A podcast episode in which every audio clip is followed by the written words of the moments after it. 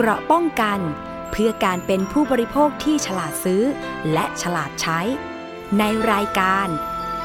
ภูมิคุ้มกัน สวัสดีครับ ยินดีต้อนรับคุณผู้ฟังทุกท่านนะครับ เข้าสู่รายการภูมิคุ้มกัน รายการเพื่อผู้บริโภคนะครับวันนี้พบกับผมประภาสเลิศวิไลดำเนินรายการครับ ช่องทางการติดตามรับฟังนะครับ และดาวน์โหลดรายการกันก่อนล้วกันนะครับ จะได้รู้ว่ารายการของเรานั้น มีการนำเสนอผ่านช่องทางใดบ้างนะครับ มีหลากหลายเลยครับ ทั้งเว็บไซต์นะครับแอปพลิเคชัน Facebook แล้วก็ช anel YouTube นะครับ ชื่อเดียวเลยครับ คุณผู้ฟังไทย PBS Podcast แล้วก็ติดตามได้ผ่านสถานีวิทยุนะครับ ที่ดาวน์โหลดรายการของเราไปร่วมออกอากาศ นะครับก็จะมีหลากหลายสถานีด้วยกันนะครับที่เป็นภาคีเครือข่ายของไทย PBS Podcast นะครับวันนี้ไม่มีปัญหาไม่เป็นไรนะครับแต่อย่างน้อยรู้ไว้นะครับเอาไว้ป้องกันภัยไม่ให้เราตกเป็นเหยื่อของมิจฉาชีพ ผมก็จะพยายามนำเสนอข้อมูลครับคุณผู้ฟัง เพื่อให้มีเรื่องราวที่หลากหลายนะครับที่เป็นเรื่องราวที่จะทำให้คุณผู้ฟังนั้นรู้เท่าทัน กลโกงกลอุบายการหลอกลวงของมิจฉาชีพ หรือ รู้รายละเอียดของปัญหาต่างๆนะครับ ในการที่จะใช้ชีวิตประจำวันของเรานี่แหละครับ ในการซื้อสินค้าและบริการ เพื่อให้เรานั้นได้ประโยชน์สูงสุด และได้รับความเป็นธรรมมากที่สุดในการที่จะใช้จ่ายตรงนี้นะครับ ในฐานะของผู้บริโภคนะครับเป็นยังไงกันบ้างครับ คุณผู้ฟังครับช่วงนี้ สัปดาห์นี้นะครับ โอ้โห ฝนตกหนักจริง ๆ ไปที่ไหนก็ตกหนักตลอดเลยนะครับ หลายจังหวัดนะครับ เรื่องสภาพอากาศเรื่องความเดือดร้อนก็ว่ากันไปครับ แต่ในเรื่องของการ หลอกลวงนะครับในเรื่องของการที่จะมาใช้กลอุบายนะครับให้เราจ่ายเงินออกจากกระเป๋า ก็ยังเกิดขึ้นอย่างต่อเนื่องครับคุณผู้ฟัง ผมยืนยันอย่างนี้ครับว่าไทย PBS เราเนี่ยในฐานะสื่อสาธารณะนะครับ ไม่ว่าจะช่องทางใดก็แล้วแต่ทีวีออนไลน์ หรือวิทยุนะครับ เรามักจะนำเสนอในเรื่องของภัยออนไลน์ บางท่านบอกว่า เอ๊ะทำไมเรื่อง call center เรื่องการหลอกลงทุนนี่มันมีบ่อยจังนะครับ แล้วทำไมสื่อต้องเอามานำเสนอบ่อยๆ มันเป็นการกระตุ้นภูมิคุ้มกันครับ เพื่อให้ท่านนั้นรู้สึกว่าเวลาท่านได้รับการชักชวนนะครับ มันจะมีความน่าสงสัย เอ๊ะ เหมือนเคยได้ยินจากรายการไหน เอ๊ะ เหมือนเคยได้ยินจากช่องไหนหรือเปล่านะครับ ว่าแบบนี้มันเป็นการหลอกลวงไหม เราพยายามจะนำเสนอบ่อยๆครับ เพื่อสร้างภูมิคุ้มกันให้แก่ท่าน แล้วก็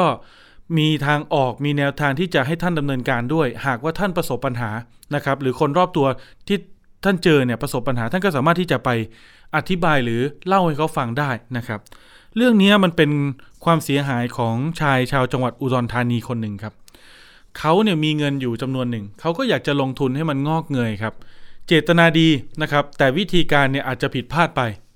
อยากจะทำให้มันงอกเงย อยากจะทำให้มันมีผลกำไรนะครับ ก็เลยไปลงทุนครับ เป็นการสมัครเปิดบัญชีเทรดหุ้น ซึ่งทางเจ้าหน้าที่ของบริษัทเนี่ยเขาก็อ้างนะครับ บอกเนี่ยได้กำไรสูงนะ แล้วก็เป็นบริษัทเอ่อเป็นบัญชีเทรดเนี่ยที่เกี่ยวข้องกับบริษัทในตลาดหลักทรัพย์ด้วย เป็นบริษัทมหาชนจำกัดครับ มีชื่อเลยแหละนะครับ ถ้าใครเล่นหุ้นอยู่ซื้อขายหุ้นเนี่ยนะครับ อ่านข่าวเกี่ยวกับบริษัทมหาชนเนี่ยน่าจะได้ยินชื่อบริษัทนี้อยู่บ่อยๆ ซึ่งไม่แน่ใจนะครับว่าบริษัทนี้เกี่ยวข้องกับบัญชีเทรดที่มาชักชวนผู้เสียหาย โดยตรงหรืออย่างไรหรือไม่ เขาบอกว่าฝากเงินเข้าไปครับ แล้วก็จะให้ยืนยันตัวตนนะครับ ยืนยันเนี่ยว่ามีตัวตนจริงนะครับ เมื่อโอนเงินเข้าไปแล้วก็จะมีการให้ทางฝ่ายบัญชีฝ่ายโบรกเกอร์เนี่ยเขาเทรดหุ้นให้นะครับ เดี๋ยวเขามีโปรแกรมมี AI มีเขาเรียกว่าอะไรมีนวัตกรรมอะนะครับในการที่จะมาเทรดหุ้นให้ได้กำไรกำไรที่ได้เนี่ยบอกเดี๋ยวจะให้กำไรสูงเลยนะครับ ยืนยันว่าได้กำไรแน่นอน แล้วก็จะถอนเมื่อไหร่ก็ถอนได้แรกๆเนี่ยจะเก็บค่าสมัครเป็นอ่าจำนวน 1,000 บาทนะครับแล้วก็จะมีโบรกเกอร์เนี่ยติดต่อเข้ามาแนะนำวิธีการเริ่มเทรดหุ้นนะครับก็จะมีอาจารย์ต่างๆนะครับที่เป็นแอดมินในกลุ่มไลน์ พอชักชวนกันเข้าไปแล้วนะครับ ก็จะมีทีมงานหลาย ๆ คนเลยครับ เข้ามาเกี่ยวข้อง พอโอนเงินไปแล้วก็มักจะให้เราโอนเงินเนี่ยมากขึ้นมากขึ้นมากขึ้น ผู้เสียหายคนนี้เนี่ยเขาชื่อคุณหนึ่งนะครับเขาก็โอนเงินไประยะเวลานะครับประมาณไม่ถึง 2 เดือนครับคุณผู้ฟัง คือตั้งแต่ 16 กรกฎาคม 65 จนถึงปัจจุบันเนี่ยนะครับก็ประมาณ 1 เดือนครึ่งนะครับเขามียอดค่าเสียหายจากการกระทำตรงเนี้ยนะครับประมาณไม่ต่ำกว่า 5 0 0แสนบาท เขาโอนเงินไปให้ผู้ชักชวนเนี่ยเป็นผู้หญิงทั้งหมดเลยนะครับ ทั้ง 3 คนเนี่ยที่อ้างว่าเป็นอาจารย์เป็นโบรกเกอร์นะครับเป็นฝ่ายบัญชีนะครับแต่ตอนนี้มันติดปัญหาตรงที่ว่าเขายังไม่ได้แจ้งความแล้วก็ยังไม่ได้ไปลงบันทึกประจำวันนะครับ เนื่องจากว่ามันมีข้อมูลครับว่าเขาเนี่ยยังติดต่อกับทางคู่กรณีได้อยู่นะครับเขาก็กลัวว่ามิจฉาชีพเนี่ยอาจจะรู้ตัวแล้วก็อาจจะขาดการติดต่อไปนะครับ ตรงเนี้ยคุณหนึ่งก็เลย มาแจ้งข้อมูลให้ผมฟังนะครับเขาบอกว่ามันมีการชักชวนเนี่ยมักมักจะเป็นเป็นกลุ่มไลน์คือไลน์มิจฉาชีพเดี๋ยวนี้นะครับ มักจะมีการชักชวนให้เข้าไปอยู่ในกลุ่มไลน์คุณผู้ฟังเชื่อไหมว่าบางครั้งนะครับ ในกลุ่มไลน์เนี่ยมักจะมีคนอื่นๆอยู่ด้วยนะครับสามคนห้าคนสิบคนนะครับ มันจะมีการพูดคุยครับ ชวนกันลงทุนชวนกันอโอนเงินเข้าไปนะครับพอเสร็จแล้วเนี่ย เป็นแพทเทิร์นประจำเลยนะคุณผู้ฟังว่าเขามักจะใช้บัญชีเขาเรียกว่าบัญชีมานะครับบัญชีที่เขาไปซื้อมาหรือบัญชีที่เอาไปแอบอ้างมาอะไรก็แล้วแต่นะครับ แรก ๆ จะให้เราโอนเงินเนี่ยยอดน้อยๆก่อน พอผ่านไประยะหนึ่งระยะเวลาอ้าวลงทุนเท่านี้ไปกดไลค์เท่านั้นอะไรอย่างเงี้ยนะครับ ได้ผลตอบแทนแล้ว เขาจะใช้วิธีการโอนคืนครับ โอนคืนพร้อมดอกเบี้ย หรือผลตอบแทนผลกำไรพอเสร็จแล้วเนี่ย คุณผู้ฟังเชื่อไหมว่าเขาจะตามตามจนกว่าว่า คุณได้กำไรหรือยังเงินเข้าบัญชีหรือยังนะครับ กระตุ้นให้เรานะหลงเชื่อ แล้วก็พยายามที่จะอยากลงทุนต่อ แล้วก็โอนเงินไปมากขึ้นมากขึ้น นี่แหละครับ มันจะเป็น pattern ของกลุ่มมิจฉาชีพ หรือว่ากลุ่มพวกแก๊งคอลเซ็นเตอร์ที่มักจะใช้ตรงเนี้ยนะครับฉะนั้นเดี๋ยวในเรื่องของการเทรดหุ้นนะครับที่หลอกลงทุนเนี่ยคุณหนึ่งพร้อมแล้วนะครับ เดี๋ยวเราคุยกับคุณหนึ่งหน่อยนะครับ คุณหนึ่งสวัสดีครับ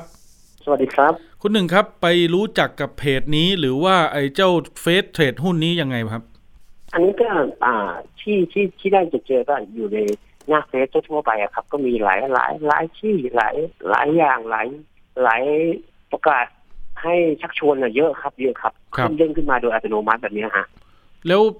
ยังไงครับพี่คือพี่ก็เล่นเฟซไปแล้วก็ไปเจอพวกเพจลงทุนอย่างเงี้ยแหละครับ อ่าใช่ก็ก็เด้งขึ้นเด้งขึ้นมาก็อ่าคลิกเข้าไปอ่านโน่นนี่นั่นเออก็ก็เลยก็ลองก็คือก็ได้ได้ทดลองอะ ทดลองว่ามันเป็นยังไงก็เลยเข้าไปก็ก็ไปหลงคลมหรือว่าโดนโดนโดนในกรณีที่ที่ทาง แจ้งว่ามีการนี่แหละครับ ให้โอนเงินไปทำเหมือนว่าจะได้กำไรติดตามเราดูแลเราแบบนี้ครับไม่เราหลงเชื่อลักษณะแบบนี้ครับ อืมมันมีความน่าสนใจยังไงครับคุณหนึ่ง เออ ก็อันดับแรกก็ลงทุนหรอเช่นเราลงทุนน้อย ก็ได้รอบแรกปั๊บโอ้ก็ให้เราเบิกได้ถอนได้อะไรแบบนี้ครับ มันก็เริ่มหน้าหน้าเหลือเชื่อแล้วพอทำให้เราสมัครแล้วปั๊บแต่ว่าการสมัครเนี่ยบางคนหรือว่า หรือว่าเราก็จะอ่านรายละเอียดอะไรไม่ชัด พอเราหลงเข้าไปแล้วเขาก็เขาก็จะมีข้อกำหนดโน่นนี่นั่นมา แล้วก็สมมติลงทุนในครั้งแรกได้กำไรกลับมา เอาดีเว้อะไรแบบนี้นะครับ อลงทุนครั้งที่สองครั้งที่สามไปเขาบอกว่าต้องต้องเล่นให้ครบตามระเบียบแล้วถึงถึงจะถึงจะถอนได้อะไรได้นะเราก็เล่นตามเข้าไปผมถึงเวลาครบปั๊บเอาจะถอนปั๊บก็ต้องเสียมีค่าจ่ายอันที่เช่นค่าประกันค่าภาษีค่าปิดเปิดถอนอะไรพวกนี้เขาก็จะมีค่าให้เราเราโอนเงินไปตลอดตลอดตลอดจนจนยอดมันสะสมเยอะขึ้นด้วยด้วยเราก็อัพเราก็อยากจะได้เงิน มันก็เลย โอนเงินไปโดยที่ที่ตามคำชักชวนชวนชวนว่าแบบนี้ครับ ครับ คุณหนึ่งครับ ผมสอบถามนิดหนึ่งคือเป็นการเปิดบัญชีเทรดหุ้นใช่ไหมครับ ผ่านบล็อกใช่ใช่ครับ ใช่ครับ แล้วอันนี้คือเราเปิดสมาชิกครับ เปิดแล้วเราเทรดเองหรือว่าเขาจะเทรดให้ครับเขามีโบรกเกอร์ดูแลอย่างดีครับโบรกเกอร์ดูแลอย่างดีครับ ดูแลนี่หมายถึงยังไงก็โอเคทีนี้เราเราลงเงินไปหลักพันแบบนี้ครับ ก็อาจจะได้ได้กำไรมา หลักหลักร้อย พอลงเงินเป็นหลักหมื่น พอเราลงลงไปหลักสองหมื่นสามหมื่นเนี่ยกำไรสังเกตเห็นจากตัวเลขอะมันก็เป็นกำไรเป็นหลักแสนแบบนี้ครับ แต่ว่าเหมือนเขาบอกว่าเราต้องเล่นให้ครบตามระยะเวลาเขาถึงจะถึงจะถอนได้อะไรได้ มันมันก็ก็ได้ยอดโหหลายแสนอยู่ครับ มันก็เป็นดีที่น่าสนใจที่ว่าเออถ้าเราได้เงินตัวนี้จริง มันก็จะทำให้เราดีขึ้น แต่แต่ทางกลับกัน มันมันไม่ได้จบแค่ตรงนั้น มันจะมีต่อเรื่องต่อเรื่องให้เราโอนไปค่าแบบว่า จะมีค่านั่นจะมีค่านี่อะไรแบบนี้ครับเป็นเป็นหลักการก็เป็นแนวทางของเขาที่จะแบบบังคับให้เรากดดันให้เราหาเงินโอนเข้าไปโอนเข้าไป แต่ว่าเขาก็บอกว่าจบจบแน่รอบนี้ถอนได้เลย พอโอนเงินไปปั๊บก็ยังมีค่านู่นมาอีก พอโอนไปอีกห้าพันก็เรียบร้อยปั๊บก็จะมีค่านี้ขึ้นมาอีก ให้เราโอนโอนจนเรื่อยจนจนจนไม่ จนไม่ได้เอ่อให้เราถอนตามที่เขายืนยันเขาพูดเขารับปากอะไรแบบนี้เลยครับ ครับ คือเดี๋ยวนะ ผมขอย้อนไปตอนที่เปิดบัญชีกับเขานิดนึง ก็คือว่าเราครับเราสมัครเข้าไปเราเสียค่าสมัครเสร็จแล้วเนี่ย คือเราจะมีรหัสมีอะไรในการที่จะล็อกอินเข้าไปไหมครับ ในแอป หรือในโปรแกรมอะไรต่างใช่ใช่ใช่พอพอเราเสียสมัครปั๊บเขาก็จะให้เรา user เนี่ยครับก็เป็น user เป็นรหัสของส่วนตัวของเราที่ว่าจะเข้าเข้าไปในหน้าเทรดหุ้นที่เป็นเป็นเป็นลักษณะการอ่าตัวเลขหรืออะไรหน้าที่ทั่วๆไปที่จะมีตัวเลข แล้วก็มีชื่ออ่าบริษัทตัวย่อภาษาอังกฤษต่างๆพวกเนี้ยครับให้เราดูแล้วก็เขาก็จะกำหนดให้เราว่าต้องเลือกช่องนี้ๆครับเวลาเท่านี้แบบแบบเนี้ยครับ อืม แล้วเวลาซื้อขายเนี่ย เราเลือกหุ้นเอง เลือกซื้อเองแล้วขายเองไหมฮะ หรือว่าเขาทำให้เขาเขาฮะเขาเขาเขาแนะนำทุกอย่างเลยครับ ว่าเลือกตามนี้อ่าเวลาเท่านี้ลงทุนเท่านี้ อือืมมครับผมโอเค เข้าใจแล้วนะครับ แสดงว่าเขาก็จะไกด์มาให้เราเลยว่า เอ้าเลือกหุ้นกอไก่นะ หุ้นขอไข่นะ เดี๋ยวเข้าซื้อเวลาเท่านี้ราคาเท่านี้ใช่ไหมครับ ถูกต้องครับ แล้วในการกดซื้อขายนี่คือเรากดเองไหมฮะอ่าใช่ฮะเขาเขาเขาจะส่งหน้าลิงก์มาให้เราแล้วครับพอเราเข้า user กับรหัสเราไปแล้วปั๊บเขาก็จะเขาก็จะให้เราเขาจะส่งข้อมูลมาให้เราก่อนพอเราเข้าไปปั๊บเราก็กดหนึ่งสมมติมีหนึ่งหนึ่งตรงนี้สองตรงนี้สามตรงนี้เรากดตามที่เขาแจ้งข้อมูลมาในแต่ในแต่ละรอบอะครับ ก่อนที่จะเทรดหุ้นในแอปเขาได้นี่คือเราต้องโอนเงินเข้าไปเติมในกระเป๋าใช่ไหมฮะ อ่าอันอันดับอันดับแรกก็มีค่าค่าสมัครก่อน แล้วก็ แล้วก็เริ่มแรกอยู่ที่เราคือเขาเขากำหนดมาหนึ่งพันสามพันห้าพันแบบเนี้ยครับ เราเราเราสนใจเท่าไหร่ อืม แล้วก็โอนไป ใช่ครับ อ่าเมื่อรอบแรกเราก็โอนไป พอพอเราเล่นไปสักพักหนึ่ครังบ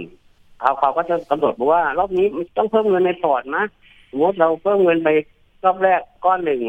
เราเล่นไปสักสามสี่รอบก็จะต้องเพิ่มอีกก้อนหนึ่งแบบลักษณะแบบเนี้ยครับ ครับ แล้วเวลาโอนเนี่ยโอนเติมเข้าไปในพอร์ตยังไงฮะ ก็อันดับแรกเขาจะมีอ่าส่ง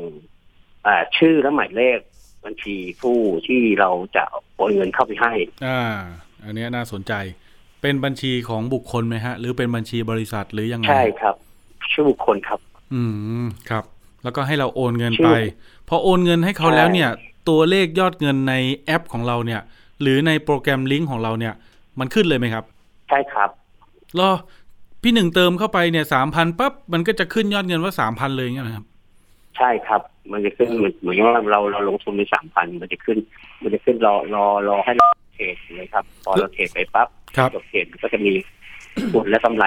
โชว์ให้เราเห็นนะครับ ระยะเวลามันนานไหมครับ กว่าตัวเลขมันจะขึ้นหลังจากที่เราโอไม่นนาเงินนนะฮะประมาณก็เอ่อสมมติเราโอนเงินไปปั๊บเนี่ย พอ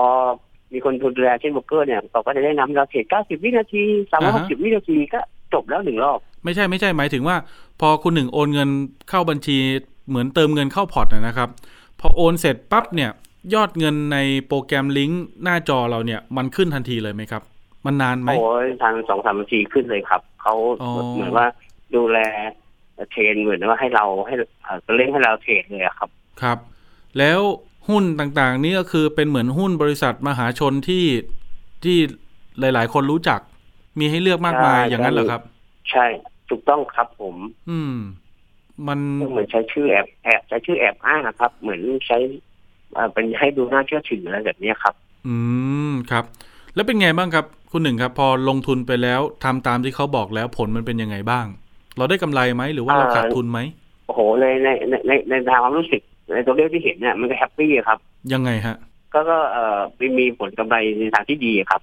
ลงเท่าไหร่ขายแล้วได้เท่าไหร่อะไรยังไงครับ คุณพี่เล่าให้ฟังหน่อยฮะเช่นลงไปหลักพันเนี่ยครับเอ่อเทรดไปให้สักสองสามรอบเนี่ยแล้วขึ้นไปหลักหมื่นนะครับ ครับ แล้วแล้วพอขึ้นหลักหมื่นปั๊บเราเราก็ต้องลงทุนเป็นหลักหมื่นแล้วแล้วพอลงไปหลักหมื่นที่สองหมื่นหรือสี่หมื่นอะไรพวกเนี้ยมันก็ขึ้นไปหลักแสนแล้วครับ มันขึ้นเพราะราคาหุ้นมันขึ้นอย่างนี้เหรอครับ อ่าก็อันอันนี้ผมไม่ไม่ไม่ไม่ไม่ไม่ทราบว่าทางทางเทรดเขายังไงนะแต่ว่ามันจะเป็นอ่าในลักษณะที่ได้ได้กำไรอะครับ อืมครับครับจากพันเป็นหมื่นจากหมื่นเป็นหลายหมื่น แล้วก็แตะไปถึงหลักแสน ใช่ครับ ตรงจุดนี้ไหมครับ ที่ทำให้คุณหนึ่งนี่คือ อยากจะโอนเงินเพิ่มเข้าไปอีก เติมเข้าไปอีกเรื่อยก็เหมือนว่าโอ้โหมันถ้าทำความรู้สึกเฮ้ยเราเราเราลงทุนไปแล้วมันมันก็เสียดายเราอยากได้ตังค์คืนถ้าถ้าเราเราเสียแค่ตรงนี้ปั๊บเหมือนว่า เขาก็บอกว่าเสียแค่ตรงนี้ปั๊บอะอีกอีกสักหนึ่งหมื่นนะค่านี่ปั๊บแล้วจบเลยถอนได้เลยอะไรได้เลยอะไรพวกเนี้ยอะพอรับปากยืนยันมั่นเหมาะ เราก็ไปหาเงินจากอ่านู่นนี่นั่นมาอะเราไปเพื่อรอปั๊บแต่ แต่ของเงินไปแล้วปั๊บแล้วก็จะมีข้อมูลกลับมาอีกครับ โดยแบบน้ำขุ่นๆเลยว่าคุณต้องจ่ายค่านี่เพิ่มอืมจ่ายแล้วแล้วจะไปเอาตังค์ที่ไหนตังค์ก้อนล่าสุดเราก็ไปยืมออกมา ครับ อืมแบบเนี้ยครับอืมแล้วก็เอ่อไม่จบ ไม่ไม่ไม่จบครับ ก็จะเป็นทรงทรงนี้ตลอดวนไปแล้วก็มีค่านี้กลับมาวนไปแล้วก็มีค่านี้กลับมาวนไปแล้วก็มีค่านี้กลับมา จนจนเราไม่สามารถจะหาเงินโอนให้ได้แล้วครับ ผมถามนิดนึงคุณหนึ่งตอนที่ลงทุนแรก ๆ เนี่ยเอ่อเพราะว่าระยะเวลาที่คนหนึ่งลงทุนเนี่ยก็คือประมาณกลางเดือนกรกฎาจนถึงปัจจุบันมันประมาณเดือนครึ่ง ช่วงแรก ๆ คือได้กำไรตลอดใช่ไหมครับ ใช่ครับ ได้ได้กำไรทุกรอบเลยครับ แต่ว่าถอนไม่ได้แค่นั้นเองครับ อ๋อ ครับผม แสดงว่าการลงทุนการเทรดนี้ไม่เคยขาดทุนเลย ไม่มีคำว่าขาดทุนครับ โอ้ แสดงว่าถ้าเกิดมันเป็นเรื่องจริงนี่คือตัวแอดมินหรือคนที่ไกด์เราให้แนวทางกับเรานี่ต้องเป็นเซียนมาก ๆ เลย คือลงทุกรอบได้กำไรทุกรอบ ใช่ครับ อืม เห็นว่าเขาถูกแอต้องบครับอ้าง แอบอ้างชื่อบริษัทในตลาดหลักทรัพย์บริษัทหนึ่งด้วยใช่ไหมครับ แต่อย่าเอ่ยชื่อบริษัทเขานะคุณหนึ่งนะอ่าใช่ครับถูกต้องครับอืม แต่ว่าผมว่าทุกทุกแอปน่าน่าจะแอบอ้างหมดแหละครับ ดูดูดูดูทรงมันน่าจะมาทรงในการอยู่ที่ว่าใครใครจะพลาด เช่นผมเนี่ยที่ที่พลาดไปแล้วหนึ่งคนอืมครับ ผมรู้จักโดยโดยส่วนตัวคุณหนึ่งรู้จักชื่อบริษัทนี้ไหมครับ ก็ไอ้ไอ้ที่ลงลงมาในหลักทรัพย์มันมันก็มีหมดนะครับ แต่ครัเราบก็ก็รู้ก็เห็น ก็เห็นในท้องตลาดแต่ว่าอ่าเราไม่ได้เข้าไปสนใจว่าเขาจะทำอะไรนู่นนี่นั่นนะครับเพียงแต่ว่าเออ ก็แค่ สนใจก็อยากจะคลิกเข้าไปดูว่าสถานการณ์ก็ณปัจจุบันก็ก็อย่างที่แจ้งให้ทราบนี่แหละครับ เพราะว่าอย่างนี้ครับคุณผู้ฟังคือจะสังเกตเห็นไหมครับว่าคุณหนึ่งเนี่ยพอสมัครเข้าไปแล้วนะครับ จุดสังเกตแรกเลยก็คือการโอนเงินไปเติมพอร์ตเขากำหนดให้โอนเข้าบัญชีบุคคล แต่มันมีความน่าสนใจตรงที่ว่าพอโอนเงินปั๊บยอดเงินในพอร์ตเนี่ยขึ้นปุ๊บเลยใช่ไหมครับในระยะเวลาอันรวดเร็ว อเสร็จแล้วเนี่ยต้องครับเอ่อมีการลงทุนนะครับกำไรเห็นไหมครับ เริ่มจากน้อยไปหามากอย่างที่ผมได้เรียนไปแล้วนะครับ จากหลักร้อยเป็นหลักพัน หลักพันเป็นหลักหมื่นนะครับ หลักหมื่นขยับไปหลักแสน ตอนไหนที่คุณหนึ่งคิดอยากจะถอนเงินครั้งแรกครับ ผมต้องการถอนทุกครั้งเลยครับผมว่าอ่าลงไปปั๊บผมก็ต้องการถอนโทรศัพท์ก็ต้องการถอนครับ แต่ก็จะมีข้อเอ่อเอ่อเอ่อกำหนดข้อเอ่อบังคับข้อห้ามเอ่อกฎอะไรของเขาอะครับจะออกมาตลอดเลยครับ มาแบบน้ำขุ่นๆเลยอะ เขาว่ายังไงครับเอ่อต้องที่บอกชำระว่าต้องที่บอกว่าน้ำต้องขุ่นชำระๆคือต้องชำระก็คือบอกว่าคุณสมมติรอบเนี้ยอ้าวคุณถ้าคุณจ่ายค่าอะสมมติค่าค่าอะไรค่าประกันห้าพันแล้วสามารถถอนได้เลยพอจ่ายไปแล้วปั๊บก็จะมีค่าค่าแอดมินค่าโบรกเกอร์ค่าปิดพอร์ตเปิดพอร์ตอะไรพวกเนี้ยแล้วพอร์ตหมดอายุเขาก็จะคอนโทรลและควบคุมเอ่อแผนแนวทางนี้ไปไปตลอดนะครับ โดยโดยที่ไม่ไม่ไม่จบแล้วก็โดยที่เอ่อ ไม่มีการให้ถอนสงสัยไหมครับนก็จะต่อเนื่องต่อเนื่องต่อเนื่องไปตลอด ตอนนั้นรู้สึกสงสัยไหมครับว่า เอ๊ะทำไมมันถอนไม่ได้ แต่ให้เติมเรื่อยเลย ผมก็ก็ใช้คำพูดอะไรที่ที่ที่บอกว่าเอ่อบอกว่ายืนยันใช่ไหมรับปากใช่ไหมถูกต้องใช่ไหมไม่มีแล้วใช่ไหมจบใช่ไหมครับแบบเนี้ยครับอืมเขาเขาก็ทางทางผู้ดูแลก็โอ้โหยืนยันเลยก็เอาหัวเป็นประกันนะครับ ถ้าเอ่อเบิกไม่ได้ถอนไม่ได้เดี๋ยวผมจ่ายให้สิบเท่าเลย เนี่ยคำพูดจากทีมงานที่ที่ที่มิจฉาชีพพวกเนี้ยครับ คำพูดเหล่านี้นี่คือคุยกันผ่านทางไหนครับ โทรคุยหรืออ่า add add ไลน์เลยครับ add ไลน์พิมพ์ไลน์ add ไลน์ส่วนตัวเลยครับ พิมพ์ไลน์หรือโทรไลน์ครับ พิมพ์ไลน์เลยครับอืมทั้งพิมพ์ทั้งโทรเลยครับอืมเขาก็ติดต่อประสานงานแบบดูแลแบบดีมากเลยครับจนนี้ครับจนเกิดความไว้วางใจประการหนึ่งอะครับ เนี่ยคุณผู้ฟังตรงเนี้ยเป็นจุดสังเกตอีกจุดหนึ่งนะครับ ถ้าวิเคราะห์กันดีๆนะเห็นไหมว่าจะเป็นการโทรไลน์หรือโทรผ่านแอปอะไรบางอย่างที่เป็นโซเชียลมีเดียเพราะว่ามันโทรหากันได้จาก ประเทศไหนก็ได้ แต่ถ้าเกิดว่าเป็นเบอร์โทรศัพท์ ถ้าอย่างบริษัทในกรุงเทพมันต้องขึ้นว่าเบอร์02ใช่ไหมพี่หนึ่งนะใช่ครับเออแสดงว่าตัวคนที่คุยกับเราเนี่ยน่าจะอยู่เมืองไทย อันนี้คือคาดการณ์ในเบื้องต้นนะครับ แต่หลาย ๆ ครั้งเนี่ยแก๊งมิจฉาชีพหรือ call center มักจะใช้วิธีการโทรไลน์โทรผ่าน messenger Facebook หรือว่าโทรผ่านไอตัว IG อะไรอย่างเงี้ยนะครับ อันนี้ของพี่หนึ่งนี่คือโทรผ่านไลน์ใช่ไหมครับ ถูกต้องครับไอตัวตัวบัญชีที่เขาให้โอนเงินเข้าไปเติมพอร์ตเนี่ยครับ แต่ละครั้งแต่ละครั้งเนี่ย ผมคาดว่าคุณหนึ่งน่าจะโอนหลายครั้ง บัญชีมันบัญบัญชีเดิมไหมครับ หรือว่ามีเปลี่ยนไปเรื่อยปลี่นเปลี่ยนชื่อครับ เปลี่ยนชื่อครับ อ่า เนี่ย ข้อสังเกตอีกจุดหนึ่ง เปลี่ยนชื่อไปเรื่อย รวมๆแล้วเนี่ยคุณหนึ่งโอนเงินประมาณกี่ครั้งฮะ น่าจะเอ่อสิบบวกครับอืมโอ้เป็นสิบครั้งเลย บัญชีที่โอนครับไปนี่มันมีสักกี่ชื่อครับ พอจะนับได้ไหมฮะ ผมว่าน่าจะแปดน่าจะแปดขึ้นนะโอ้ ไม่ต่ำกว่าแปดนะครับ โอ้ เราสงสัยไหมครับว่า เอ๊ะทำไมถึงต้องให้เปลี่ยนบัญชีโอนเงินบ่อยๆทำไมไม่ให้โอนเข้าบัญชีเดิม เติมพอร์ตก็พอร์ตเดิม ถามผมถามตั้งแต่โอนครั้งแรกเลยครับว่าอืมเอ่อเจ้าของบัญชีนี้คือเป็นใคร เป็นใคร เป็นอะไร เขาบอกว่าไงครับพี่เพราะว่าเขาเป็นหัวหน้า เป็น เป็นแบบอะไรแหละหัวหน้าพอร์ต หัวหน้าในการเทรดหุ้นอะไรพวกเนี้ยครับ อืมครับแต่รับครั้งทุกครั้งผมก็สงสัยถามว่ามันต้องเปลี่ยนเขาก็บอกว่า เขาบอกว่ามันเป็นวงวงจรป้องกันมิจฉาชีพตรวจสอบแบบนี้เขาก็อ้างแบบลักษณะแบบนี้ครับ ว่าไม่อยากให้โอนแบบชื่อเดียวอ๋อไม่งั้นเดี๋ยวอาจจะแบบป้องกันการทุจริตโดยเจ้าหน้าที่ของเขาอะไรอย่างนี้อ่าถูกต้องครับ โอ้เข้าใจอ้างเนาะนะครับ มันก็เป็นเหตุผลที่อาจจะทำให้หลงเชื่อได้เหมือนกันนะเนี่ยนะครับ นี่ห้าแสนที่เสียหายไปโอ้เห็นตัวนี่เห็นตัวเลขแล้วเห็นตัวเลขแล้วถ้าเกิดมันได้ตามที่ขอให้จริงก็ ก็ก็ทำให้อยู่ดีกินดีอะครับ ผมขออนุญาต แจ้งแบบนี้ครับ เงินต้นเราลงไปอืมห้าแสนเนี่ย ยอดกำไรในพอร์ตเนี่ยที่ตัวเลขมันโชว์ขึ้นมาสักเท่าไหร่ครับน่าจะเป็นหนึ่งหนึ่งจุดสองหนึ่งจุดสามครับ โอ้เป็นล้านเลยถูกต้องครับ โอ้ แสดงว่าเพิ่มขึ้นเนี่ย เกือบสองเท่าตัวนะ ใช่ไหมฮะในในร้อยเปอร์เซ็นเนี่ย จะเป็นเงินผมทั้งเจ็ดสิบจะเป็นกำไรทั้งสามสิบครับ โอ้ครับครับครับก็ถือว่าไม่ไม่ขี้เหร่นะ ลงทุนเดือนเดือนกว่าก็ก็ก็มองตัวเลขกับ ถ้าเป็นความจริงก็แฮปปี้ครับๆนี่แสดงว่าขออนุญตแจ้งแบบนี้ เห็นตัวเลขในแอปนี่เป็นตากินข้าวเป็นตาทำงานไหมครับ หรือว่าเปิดดูอย่างเดียวเลย ก็มันมันมันไม่งั้นนะเพราะว่าผมผมผมไม่ใช่คนกับผมน่ะมันมีปัญหากับตอนที่ตอนที่หาเงินไปจ่ายครับอ๋อครับ อืม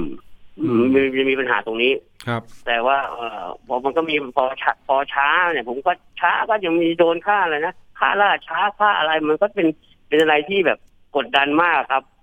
เรื่องนี้แจ้งไอ้คเราวามหรืไอ้อยังคทารับงผมก็กลัวกลัวกลัวจะสูญเสียใช่ไหมฮะ ครับ มันมันก็ต้องพอ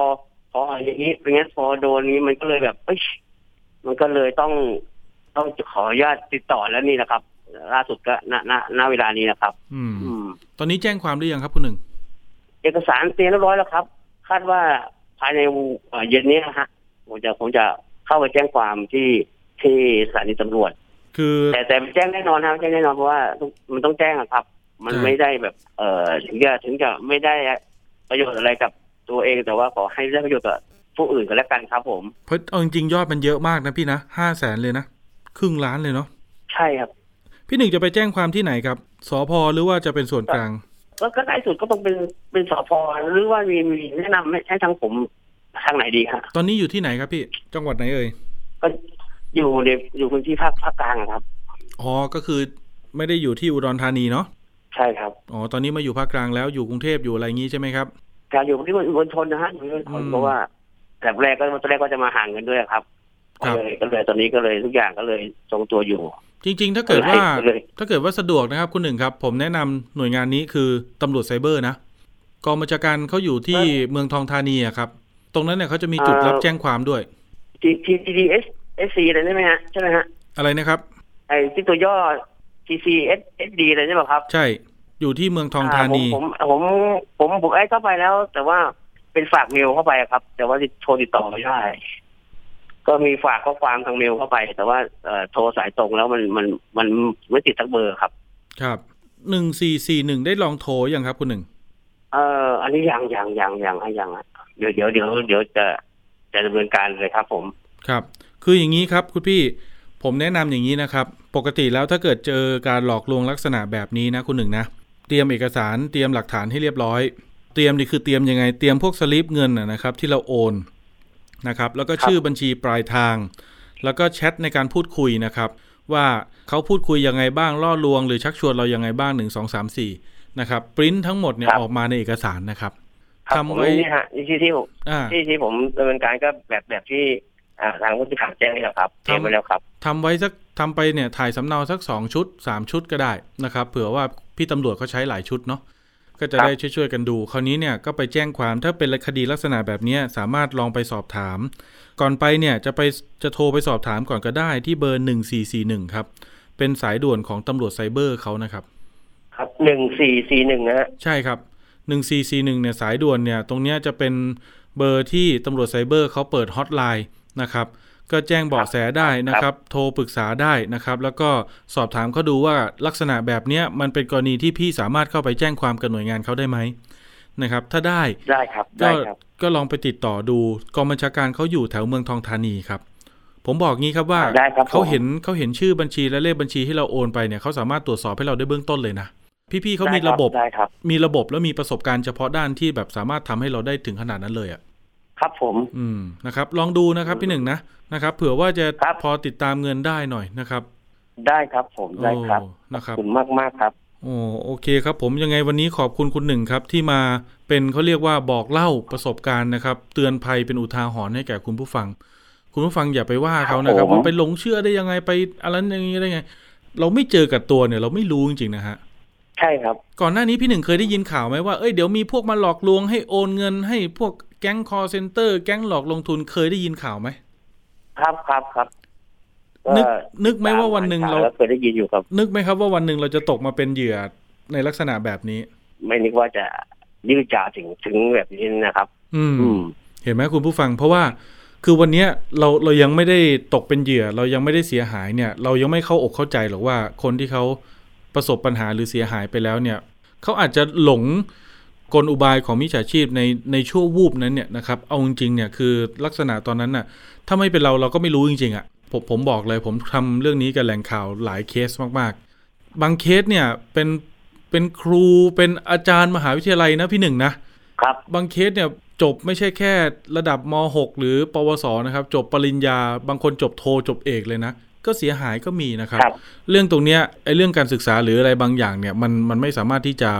บอกได้หรอกหรือการันตีได้หรอกว่าคุณจะไม่ถูกหลอก ฉะนั้นเนี่ยครับผมอ่าศึกษาไว้เอาไว้เป็นภูมิคุ้มกันตัวเองนะครับ เดี๋ยวยังไงพี่หนึ่งเนี่ยเดี๋ยวคดีคืบหน้ายังไงติดต่อมาหน่อยนะครับ แจ้งอัปเดตกันมาหน่อย หรือติดปัญหาตรงไหนก็แจ้งได้มาเลยนะคครัรับบได้เลยครับ ขอบคุณคุณหนึ่งครับ สวัสดีครับ ขอบคุณเช่นกันครับผมครับ เห็นไหมคุณผู้ฟังนะครับ โอ้โห ไม่น่าเชื่อนะครับว่ามันจะเกิดเรื่องแบบนี้ได้นะครับ คือ ผมไปสอบถามข้อมูลจากสำนักงานกรตนะครับ หรือสำนักงานคณะกรรมการกำกับหลักทรัพย์ และตลาดหลักทรัพย์นะครับ จริง ๆ แล้วเนี่ยกรตเขาบอกว่าการลงทุนเทรดหุ้นเนี่ยนะครับ จริง ๆ หลายท่านรู้อยู่แล้วแหละว่ามันมีอยู่จริงนะครับ แล้วมันก็ถูกกฎหมายนะครับ แต่วิธีการที่ถูกต้องเนี่ยคือท่านควรจะต้องไปเปิดบัญชีกับโบรกเกอร์ที่ได้รับใบอนุญาตเท่านั้นนะครับ เช่นธนาคารต่างๆ เชื่อว่าธนาคารเกือบทุกแห่งแหละมีบริษัทโบรกเกอร์เป็นของตัวเองนะครับบางบริษัทไม่ได้เป็นธนาคารก็มีเป็นโบรกเกอร์ที่ถูกกฎหมายก็มีนะครับอัตราค่าธรรมเนียมจะแตกต่างกันครับในการซื้อและขายครับคุณผู้ฟัง คุณผู้ฟังลองไป search ดูว่าค่าธรรมเนียมโบรกเกอร์นะครับ2564 2565เนี่ยนะครับเขาจะมีเพจหรือเว็บไซต์แนะนำการลงทุนที่เขาจะทำเป็นตารางไว้เลย นะครับบริษัทนี้ธนาคารนี้คิดราคาเท่าไหร่แตกต่างกันเท่าไหร่นะครับเลือกเอาตามความชอบและความมั่นใจความเขาเรียกว่าความสะดวกของแต่ละคนนะครับเสร็จแล้วเนี่ยเเมื่อมีบัญชีกับโบรกเกอร์แล้วนะครับการเปิดบัญชีเนี่ยต้องใช้ระยะเวลาประมาณ 3-7 วันเนาะเพราะว่าเราต้องส่งอีเมลเรื่องไอ้ตัวหน้าสมุดบัญชีธนาคารนะครับสำเนาบัตรประชาชนนะครับทางอีเมล หรือส่งทางไปรษณีย์นี่แหละครับให้กับบริษัทโบรกเกอร์ครับ เขาก็จะให้เลขบัญชีพอร์ตมา แล้วก็ให้รหัสผ่านเรามานะครับพอได้รหัสมาแล้วเราก็ต้องมาเปลี่ยนเป็นรหัสที่เรารู้คนเดียวนะครับ เสร็จแล้วเนี่ยยืนยันทั้งหมดเรามีบัญชีของเราแล้วนะคุณผู้ฟังนะเขาก็จะให้เราไปโหลดแอปชื่อแอป Streaming นะครับอันนี้บอกไว้ก่อนว่าท่านไหนรู้อยู่แล้ว หรือมีพอร์ตของตัวเองอยู่แล้วไม่เป็นไรนะครับ แต่ว่าอันนี้อาจจะเป็นข้อมูลสำหรับท่านไหนที่ยังไม่เคยที่จะมีพอร์ตบัญชีเทรดหุ้น หรือว่าสมัครกับโบรกเกอร์นะครับ พอได้บัญชีกับโบรกเกอร์นะครับ มันจะมีแอปอยู่ตัวหนึ่งนะครับ ถ้าในมือถือหรือว่าใน iPad เนี่ยนะครับ ก็สามารถโหลดมาติดตั้งได้ เขาเรียกว่าแอป Streaming ไอ้ตัวนี้จะเป็นแอปกลางนะครับ ที่ท่านสามารถล็อกอินด้วยพอร์ตของโบรกเกอร์ไหนก็ได้ มีเป็น 10 เลยคุณผู้ฟัง ใส่เลขบัญชีเลือกโบรกเกอร์ของเรา แล้วใส่เลขบัญชี แล้วใส่รหัสผ่านของเราเข้าไป มันก็จะเป็นพอร์ตของเรา คราวนี้เวลาเติมเงินนะมันต้องเติมผ่านแอปธนาคารหรืออะไรอย่างเงี้ยนะครับเดี๋ยวนี้มันสะดวกมาก ยังไงก็ตามใส่บัญชีเลขพอร์ตแล้วเขาต้องใส่เลขบัตรประชาชนด้วยนะครับ ฉะนั้นเนี่ยจะสังเกตว่าไอ้สิ่งที่ผมพูดกับสิ่งที่คุณหนึ่งพูดเมื่อสักครู่นะครับรูปแบบไม่เหมือนกันเลยนะ เวลาผมเติมเงินเข้าไปในพอร์ตเนี่ยผมต้องใส่เลขพอร์ตของผม แล้วผมต้องใส่เลขบัตรประชาชนผมด้วยนะครับพร้อมจำนวนเงินแล้วกดรหัสยืนยัน เงินมันถึงจะเข้าไป เข้าเนี่ยเข้าทันทีนะครับ โอนไป 5,000 เสร็จปุ๊บเนี่ยเงินมันจะไปปรากฏในพอร์ตเลยนะครับ 5,000 ขึ้นทันทีเลยคุณผู้ฟัง ไม่มีจะต้องมารอ 2-3 นาทีเหมือนคุณหนึ่งนะ ซื้อขายหุ้นราคาเป็นไปตามกลไกตลาด ตามกระดานเทรดของกรอตซื้อขายขาดทุนกำไรอันนั้นไปว่ากันเอาเองแล้วแต่จังหวะการเข้าซื้อฝีมือและการคาดการณ์ของแต่ละท่าน แต่ไอการเข้าถึงสินผลิตภัณฑ์การลงทุนที่ถูกกฎหมายเนี่ยคือจริง ๆ มันเป็นแบบนี้ แล้วพอถอนเงินท่านก็สามารถถอนออกจากพอร์ตได้ มันจะไม่มีการแบบว่าจะต้องมาเสียค่าประกันเสียค่ายืนยันอะไรต่างๆ เหมือนที่คุณหนึ่งเขาเล่าเห็นไหมมันจะแตกต่างมากเลยนะครับ จากเคสที่ถูกมิจฉาชีพหลอกกับการลงทุนที่ถูกต้องตามกฎหมายนะครับ ตรงนี้ก็มาเตือนภัยกันให้ฟังแล้วกัน เพราะว่าหลังๆมาเนี่ยผมเห็นมีหลายท่านนะครับ ทั้งในวัยทำงานวัยเรียนก็มีนะครับ น้องๆนักศึกษาหรือว่าน้องๆที่เรียนอยู่ระดับมัธยมหลายคนนะครับเขาสนใจในการลงทุน จริง ๆ ผมแนะนำนะครับก.ล.ต. เขามีเว็บ นะครับให้ท่านเนี่ยเข้าไปลองสมัครเปิดพอร์ตได้นะครับ น้องๆที่ยังไม่อายุไม่ถึง 18 ปี หรือยังไม่บรรลุนิติภาวะนะครับ ลองเข้าไป search ใน Google นะว่า settrade.com นะครับ มันจะมีแหล่งความรู้นะครับ มีแอปให้น้องๆได้ลองเทรดนะครับ มีกระดานราคา มีกระดานเทรดหุ้นเนี่ยนะครับรู้สึกว่าน่าจะมีบัญชีเหมือนเสมือนจริงด้วยนะ ให้น้องๆได้ลองซื้อขายกันนะครับ แต่ว่าไม่ใช่เงินแบบเงินจริงนะครับ มันเป็นเหมือนตัวเลขในแอปนะครับ ให้ทดลองได้เทรดซื้อขายเสมือนจริง ตรงนี้เป็นแหล่งความรู้ครับลองดูนะครับ คือก็ต้องบอกคุณผู้ฟังว่าจริง ๆ แล้วเนี่ยการลงทุนมันก็เป็นทางเลือกหนึ่งนะครับ ที่จะทำให้เงินของเรามันคงมูลค่านะครับแทนที่จะเก็บเงินไว้เฉยๆหลายคนก็มองว่าเอามาลงทุนให้มันงอกเงยนะครับ ตรงนี้ก็เป็นหนึ่งในทางเลือกที่จะหารายได้ หรือทำให้มันงอกเงยได้นะครับ น้องๆที่สนใจก็ลองเข้าไปดู นะครับหรือเข้าไปที่เว็บไซต์ ก.ล.ต. ก็ได้นะครับ เดี๋ยวมันจะมีเส้นทางของเว็บไซต์เข้าไปสู่ settrade.com ได้ ตรงนั้นมีความรู้เยอะแยะเลย นอกจากนั้นยังมีคอร์สนะครับเป็นคอร์สฟรีนะครับของ ก.ล.ต. หรืออาจจะมีคอร์สเสียเงินจากบริษัทโบรกเกอร์หรือเพจการลงทุนต่างๆ อันนี้ก็ต้องไปเลือกเอาเองครับ แล้วแต่ความชอบแล้วแต่ความสนใจ แต่ผมเรียนอย่างนี้ครับว่าถ้าเกิดท่านจะเข้าถึงการลงทุนแบบนี้จริง ๆ นะครับ อยากให้เข้าถึงการลงทุนที่ถูกต้อง นะครับอย่าไปหลงเชื่อมิจฉาชีพ หรือคนที่มาชักชวน ให้เราโอนเงินแบบนี้นะครับ เดี๋ยวเรื่องคดีของคนหนึ่ง เดี๋ยวเราติดตามครับว่าจะเป็นอย่างไรแล้วก็ดูซิว่าคดีเนี่ยจะมีความคืบหน้าหรือผลทางคดียังไงบ้างนะครับ ตรงนี้เป็นเรื่องใหญ่ครับ อยากให้ทุกท่านได้เข้าใจข้อมูล แล้วก็เห็นถึงพฤติกรรมเห็นไหมครับ เวลาคุยผมจะพยายามจับข้อสังเกตให้นะครับ ลองดูแล้วกันครับ ช่วงถัดไปครับ ติดตามสาระความรู้กับช่วงคิดก่อนเชื่อกับดรแก้วกังสดานอัมภัยนักพิษวิทยา และคุณชนาทิพย์ไผ่พงศ์ครับ วันนี้มาในชื่อตอน Ultra Processed Food คืออาหารประเภทใด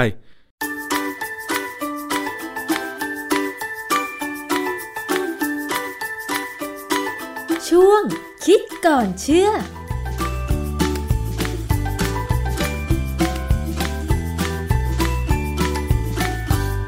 พบกันในช่วงคิดก่อนเชื่อกับดรแก้วกังสดานนภัยนักพิษวิทยากับดิฉันชนาทิพไพรพงศ์ค่ะ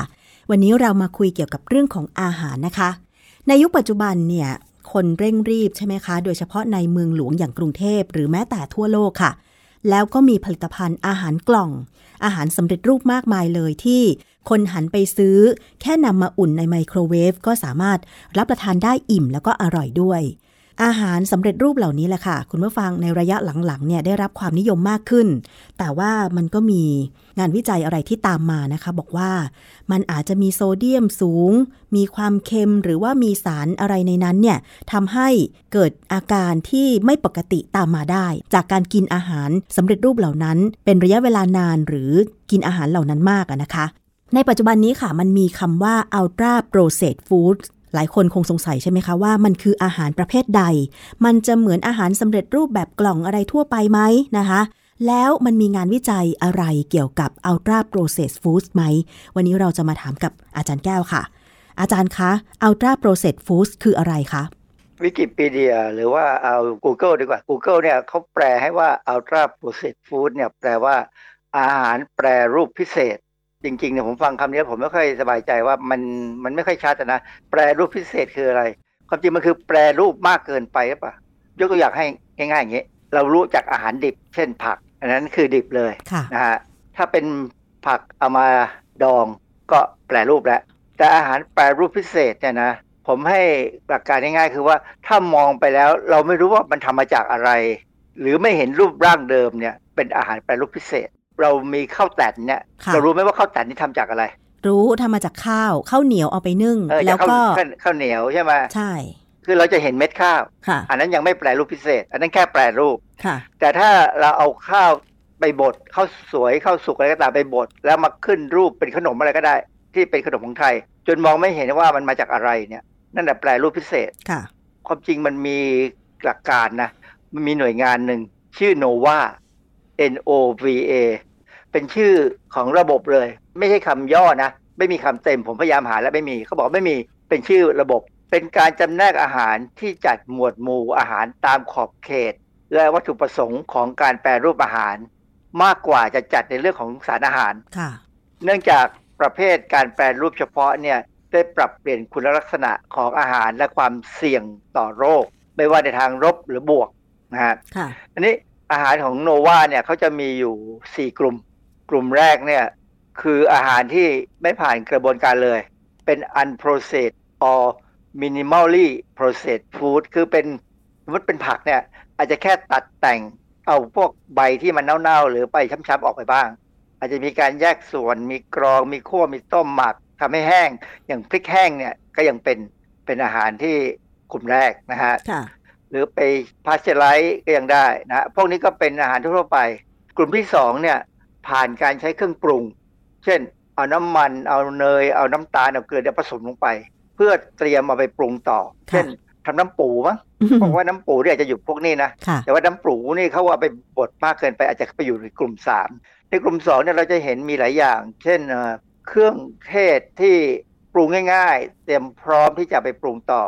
ส่วนกลุ่มที่สามเนี่ยผ่านกระบวนการแล้ว เช่นใช้น้ำมันน้ำตาลหรือเกลือเป็นส่วนผสม ถนอมอาหารด้วยการดองการรมควันการบ่ม น้ำปูคู่จะอยู่กลุ่มนี้นะฮะค่ะเพราะว่ามีการทำหลายๆอย่างเออแล้วเอาไปบรรจุขวดค่ะส่วนกลุ่มที่สี่เนี่ยเป็นกลุ่มอาหารแปรรูปพิเศษ หรือ ultra processed food พวกนี้จะมีองค์ประกอบอย่างน้อย 5 อย่างขึ้นไป และมีการระดมใส่สารเจือปนในอาหารลงไปด้วย สารกันบูด emulsifier สารทำให้หวาน มีสีและรสเทียมอะไรเงี้ยนะ ใช้กระบวนการทางอุตสาหกรรมแบบต่างๆ หลายขั้นตอน เป็นผลิตภัณฑ์หลายรูปแบบ ยืดอายุการเก็บรักษาให้ได้นาน เช่นไอศครีมค่ะแฮม ไส้กรอกเบคอน มันฝรั่งทอดกรอบ อาหารเช้าซีเรียลบิสกิต น้ำมันลมค่ะอะไรเงี้ยนะพวกเนี้ยที่เราเห็นขายกันแล้วคนไทยก็ชอบกิน เราก็ชอบกิน ผมก็ชอบกิน แต่ว่าพอจะกินทีไรเนี่ยก็ต้องคิดแล้วล่ะ คือเมื่ออาที่ที่แล้วเนี่ย ผมก่อนที่จะมาคุยเรื่องเนี้ยผมก็ไปเห็นโดนัท ยี่ห้อหนึ่งหนึ่งแถมหนึ่งปกติเนี่ยโดนัทเนี่ยผมก็จะกินเฉพาะเวลามันเป็นหนึ่งแถมหนึ่งเพราะราคามันก็จะถูกลงมาครึ่งหนึ่งแต่จริงๆก็ยังแพงอยู่นะ เพราะเป็นของฝรั่งอะแต่ตอนเนี้ยพอเห็นแล้วหนึ่งแถมหนึ่งแล้วเราจะพูดเรื่อง ultra processed food ค่ะผมละอายใจที่จะซื้อกิน ผมเลยคิดว่ากลับมาเอาขนมปังโฮลวีตทายแยมกินก็พอใช้ได้นะโฮลวีตเนี่ยมันจะดีตรงที่ว่ามันยังมีใยอาหารอยู่บ้างนะฮะอืมแล้วก็ทายแยม ก็พอตู้ๆกันไปได้ถึงเป็นอาหารที่ไม่ค่อยดีนัก แต่ก็ ไม่ค่อยดีน้อยกว่าอาหาร ultra processed food ค่ะ สรุปแล้วคือการแบ่งอาหารเป็นกลุ่มต่างๆ ตามรูปของอาหารใช่ไหมคะตามการแปลรูปของอาหารเนี่ย กลุ่มอาหารแปลรูปพิเศษ หรือ ultra processed foods เนี่ยก็คือว่ามันจะไม่คงรูปเดิมให้เรารู้เลยว่ามันทำมาจากอะไร และมักจะมีการใส่ส่วนผสม อย่างน้อยๆ 5 อย่าง แล้วก็รวมไปถึงสารเจือปน สารกันบูดไปด้วย ที่อาจารย์ยกตัวอย่างมา ก็หลาย ๆ ชนิดนะที่เราก็ไม่รู้ว่าที่มาที่ไปทำมาจากอะไรอย่างเช่น ถ้าเราไม่อ่านฉลากว่าไอศครีมนั้นเนี่ยมีส่วนผสมอะไรเราก็ไม่รู้ใช่ไหมอาจารย์ ไส้กรอกเราก็ไม่เห็นเป็นเอ่อหมูหรือวัวใช่ไหมเราก็เห็นมันเป็นแท่ง ๆ ยาวๆ อย่างนมที่มาแปรรูปเป็นโยเกิร์ต หรือว่าเป็นซุปสำเร็จรูปอะไรอย่างเงี้ยจัดเป็น ultra-processed food ไหมเอ่อกรณีโยเกิร์ตนี่ยังอยู่ในประเภทสามนะก็เป็นการบ่มอืมเป็นการเอานมเนี่ยมาบ่มเปลี่ยนสภาพหน่อย ให้มันเป็นลักษณะของคือจริง ๆ โยเกิร์ตมันคือนมบูดนั่นแหละค่ะเพียงแต่บูดด้วยเชื้อ คือคือนมเนี่ย เวลาเข้ามาหมักเนี่ย มันไปได้สองทางคือบูดกับบ่มถ้าบ่มเมื่อไหร่เนี่ยก็เป็นนมที่ดีที่เรากินได้ แต่ถ้าบูดเมื่อไหร่เนี่ยก็แสดงว่าเสียเพราะมันเป็นเชื้อที่ไม่ดีนะฮะอืมเพราะฉะนั้นโยเกิร์ตควรจะอยู่ในประเภทนี้แหละนะฮะค่ะยังไม่ยังมีความดูรู้ว่าน่าจะเป็นนมอะนะมาจากนมเพียงแต่ว่าเป็นนมที่ปรับปรุงสภาพด้วยเชื้อแบคทีเรีย อืมค่ะ เพราะฉะนั้นอาหารกลุ่มแรกคืออาหารที่ไม่ผ่านกระบวนการหรือผ่านเล็กน้อยเนี่ยก็จะมีสารต่างๆที่ปรุงเข้าไปน้อยมาก เมื่อเทียบกับประเภทที่ 2 ก็คืออาหารผ่านกระบวนการโดยใช้เครื่องปรุง อย่างเช่น อาจจะผ่านการทอด ผสมน้ำตาลหรือเนย ก็เพิ่มส่วนผสมมา การจำแนกกลุ่มประเภทอาหารแบบนี้คือ มันอยู่ที่ส่วนผสมและการแปลรูปทำให้ เห็นว่าอาหารนั้นเป็นอะไรหรือไม่เป็นอะไรอย่างนี้ใช่ไหมอาจารย์ ประมาณนั้นนะฮะคือการการแปลการแบ่งแบบเนี้ยมันง่ายค่ะที่ที่เขาจะไปใช้ในการศึกษาทางระบาดวิทยาว่าอาหารเนี่ยมีผลอย่างไรหรือไม่กับสุขภาพของมนุษย์ค่ะนะฮะเพราะว่าสุดท้ายเนี่ยมันก็มีงานวิจัยออกมาพอสมควร เช่นที่ผมจะยกตัวอย่างนี้ตีพิมพ์ในวารสาร British Medical Journal ปี 2019 เนี่ยมีบทความอยู่ 2 เรื่องเกี่ยวกับ Ultra Processed Food เรื่องแรกเนี่ยเป็นเรื่องการรับประทานอาหารแปรรูปพิเศษ และความเสี่ยงต่อโรคหัวใจและหลอดเลือด อันนี้งานวิจัยเนี่ยเขาติดตามชาวฝรั่งเศส1,500,000 กว่าคน อีกเรื่องหนึ่งเป็นเรื่องความสัมพันธ์ระหว่างการบริโภคอาหารแปรรูปพิเศษ กับสาเหตุการตายโดยรวม อันนี้เขาก็ติดตามนักศึกษาในมหาวิทยาลัยของสเปนเอ่อประมาณ 19,000 กว่าคน ผลการสำรวจและศึกษาทั้งสองกลุ่มเนี่ยพบว่าคนที่กินอาหาร พวกอัลตราโปรเซสฟู้ดเนี่ยหรืออาหารที่ดูไม่ออกว่ามันทำมาจากอะไรเนี่ยเช่นพวกซีเรียลขนมปังแผ่นไอศครีมบิสกิตไส้กรอกเนี่ยมีแนวโน้มจะเป็นโรคหัวใจ หรือระบบไหลเวียนโลหิต และเสียชีวิตเร็วกว่าคนที่กินน้อยกว่าค่ะใครกินมากก็ตายเร็วกว่าอะไรอย่างเงี้ยนะคือความจริงเนี่ยในสภาพเนี่ยคนที่กินอาหาร ultra-processed food เป็นประจำนะบางคนต้องกินเป็นประจำเพราะอะไรรีบใช่ไหมรีบไปใช่ทำงานค่ะแล้วยิ่งรถติดรถ ไฟฟ้าตอนนี้ก็แน่น ใช่ ก็ต้องรีบกินแล้วเพื่อจะไปให้มีโอกาสได้เข้าไปอยู่ในรถอะไรเงี้ยนะ เพราะฉะนั้นโอกาสที่จะตายเร็วก็ย่อมมีนะเพราะว่าจิตใจมันเครียดทั้งวันนะนะฮะ ไปทำงานก็ยิ่งเครียดต่อไปก็กินเหมือนเดิมอะไรเงี้ย อันนี้ก็เป็นเรื่องที่น่าสนใจ ทีนี้ไม่มีอีกอันที่ถามว่าถ้ากินอาหารพวกนี้มากๆแล้วไม่ตายอะจะเป็นโรคอื่นไหม ก็ปรากฏว่ามีบทความอีกอันหนึ่งตีพิมพ์ในวารสารชื่อ Neurology ก็คือเกี่ยวกับระบบประสาทนะ ของปี 2022 งานวิจัยนี่เป็นชื่อมีชื่อว่าความสัมพันธ์ของการบริโภค อาหารแปรรูปพิเศษ กับความเสี่ยงของภาวะสมองเสื่อม ซึ่งภาวะสมองเสื่อมนี่เป็นโรคที่น่ากลัวมากนะตอนนี้เริ่มมีมากขึ้นมากขึ้นใช่เยอะๆเลยนะในบ้านเราเนี่ย ดิฉันก็ว่าเอ๊ะดิฉันจะเข้าข่ายหรือยัง เพราะว่าระยะหลังๆ มานี้เวลา จะพูดเรื่องอะไร มักจะจำไม่ค่อยได้ค่ะอาจารย์ มันคงมีบางส่วนที่เริ่มเป็นนะอย่างผมเองบางครั้งผมก็จำไม่ได้ว่ามะม่วงหน้าบ้านผมเนี่ยชื่อต้นอะไร ตอนก็จำได้แล้วชื่ออะไรเพราะมันก็อร่อยดีแล้วเพิ่งหมดไป แต่ครั้นี้ถ้าสมองเสื่อมแบบรุนแรงเนี่ยคืออาจจะจำไม่ได้ว่าเราคือใคร อาจารย์ดิฉันมีคนรู้จักมีคุณแม่เป็นภาวะสมองเสื่อม ซึ่งเธอบอกว่ามันเหมือนช้ำใจนะ มันเหมือนแบบ คือเขาก็อธิบายความรู้สึกผ่าน Facebook อะนะเขาบอกว่า ถึงคุณแม่จะยังอยู่กับเขา ได้เห็นหน้าเห็นตากันทุกวัน แต่เขาก็รู้สึกเหมือนขาดอะไรไปบางอย่าง เพราะว่าคุณแม่ไม่สามารถที่จะ พูดคุยหรือให้คำปรึกษาเขาได้เหมือนเดิมเหมือนสมัยเขาเป็นเด็ก ก็จริงนะอาจารย์เพราะว่าคนสมองเสื่อมคือจำอะไรไม่ได้ แม้แต่ตัวเองกินข้าวแล้วเนี่ยก็ยังบอกว่าตัวเองไม่ได้กิน คืออันเนี้ยมันเป็นภาวะที่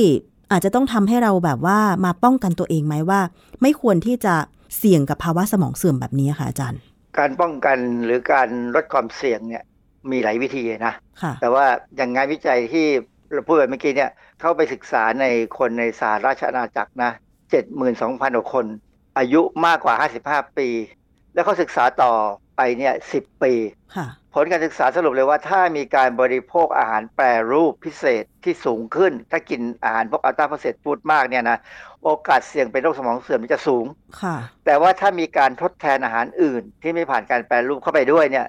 ก็จะลดความเสี่ยง คือพูดง่ายๆผมพยายามพูดตลอดเวลาว่า กินอาหารครึ่งหนึ่งผักผลไม้ครึ่งหนึ่งค่ะ เพราะฉะนั้นถ้าจำเป็นต้องกินอาหารพวกอัลตราโปรเซสฟู้ดเนี่ยมันบางทีมันเลือกไม่ได้นะค่ะต้องการความเร็วต้องการความสะดวก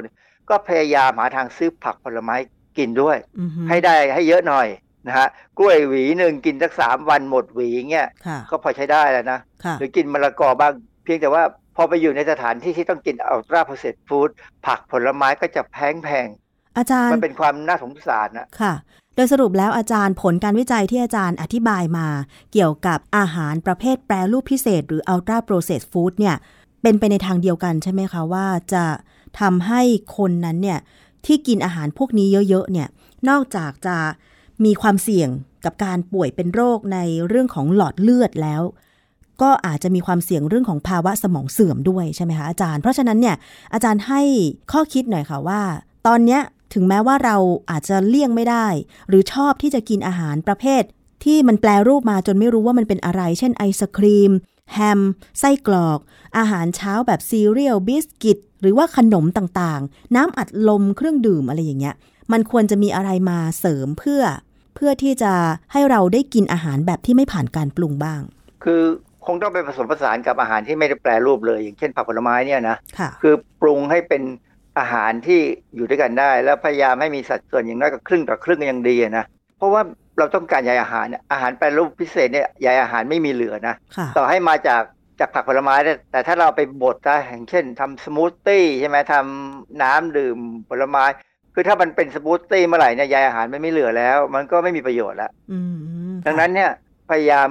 กินได้บ้างอะนะฮะคือบางทีความสุขในการกินมันก็มีนะมนุษย์ต้องการนะฮะ แต่ว่าก็ต้องกินอาหารที่ช่วยมีใยอาหารมีสารอาหารอื่นให้มีได้ครบเนี่ยก็น่าจะดีด้วยค่ะคือจะไปห้ามร้อยเปอร์เซ็นต์เนี่ยให้ให้กินแบบพวกที่เป็นมังสวิรัติเคร่งเนี่ยนะผมก็ทำไม่ได้ หรือบางคนตอนนี้ต้องการลดน้ำหนัก ดิฉันเห็นเพื่อนใน Facebook หลายคนนะ กินคลีนเลยอาจารย์ คือเขาต้มอกไก่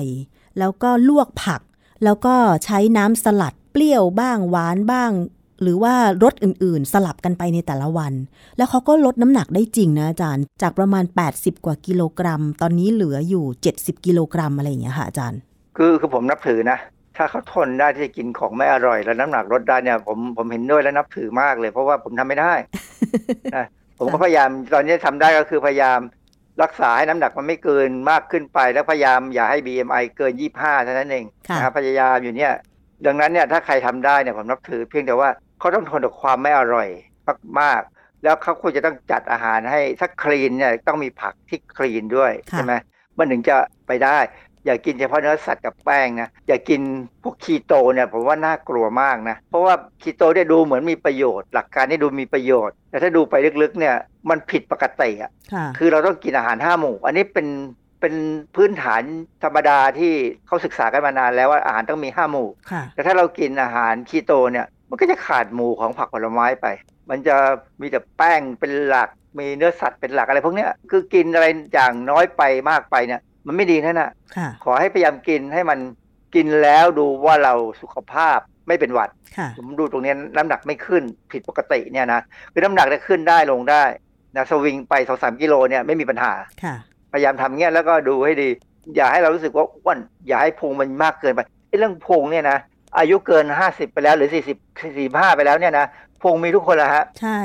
มันเริ่มมันจะเป็นช่วงที่ร่างกายเนี่ยเปลี่ยนระบบเขาเรียกว่าปฏิกิริยาทางชีวเคมีในร่างกาย มันทำให้เกิดการสะสมที่หน้าท้องค่ะซึ่งยกเว้นนักกีฬาจริง ๆ เนี่ย หรือคนที่ออกกำลังกายได้ดีจริง ๆ เนี่ย ถึงจะรักษาให้เป็นซิกแพคได้ค่ะคุณไปดูนักกีฬาอย่างนักมวยที่เป็นนักมวยแชมป์โลกสิพอเลิกต่อยเมื่อไหร่นะบางถูกคนก็ทั้งนั้นอ้วนมาราดอนน่าเนี่ย มาราดอนน่าเนี่ยตอนเล่นฟุตบอลเดี๋ยวนี้ดีค่ะก่อนตายเนี่ยเขาน่าน่าสงสารมากเลย รูปร่างเขาเปลี่ยนไปหมด อันนี้เป็นธรรมชาติเพียงแต่ว่าเราพยายามอย่าให้ BMI มันเกินให้ได้ค่ะและพยายามยึดหลักง่ายๆเนี่ยผักผลไม้ครึ่งหนึ่งของอาหารค่ะ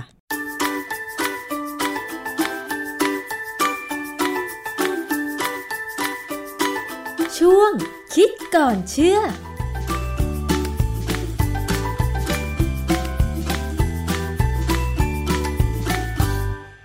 ครับทั้งหมดนี้นะครับก็เป็นรายละเอียดเรื่องการเตือนภัยมิจฉาชีพนะครับหลอกลงทุนภัยออนไลน์ช่วงนี้เยอะจริง ๆ นะครับมีปัญหาหรือยังไม่มีปัญหาก็ได้นะครับ จะลงทุนหรืออะไรเนี้ยอยากเช็คให้ชัวร์นะครับ โทรมาถามเราก่อนก็ได้ที่ 027902111 นะครับ เรามีข้อมูลเยอะแยะมากมายนะครับ ที่พร้อมจะตอบคำถามให้แก่คุณผู้ฟังนะครับ เผื่อว่าบริษัทที่เข้ามาชักชวนอาจจะเป็นมิจฉาชีพ จะได้รู้เท่าทันนะครับ ผม วันนี้หมดเวลาลงแล้วนะครับ ผมประพาสเลิศวิไลลาไปก่อนครับ ขอบคุณทุกท่านที่ติดตาม สวัสดีครับ ติดตามรายการได้ที่ www.thaipbspodcast.com แอปพลิเคชัน Thai PBS Podcast หรือฟังผ่านแอปพลิเคชัน Podcast ของ iOS Google Podcast Android Podbean SoundCloud และ Spotify ติดตามความเคลื่อนไหวของรายการและแสดงความคิดเห็น โดยกดถูกใจที่ facebook.com/thaipbspodcast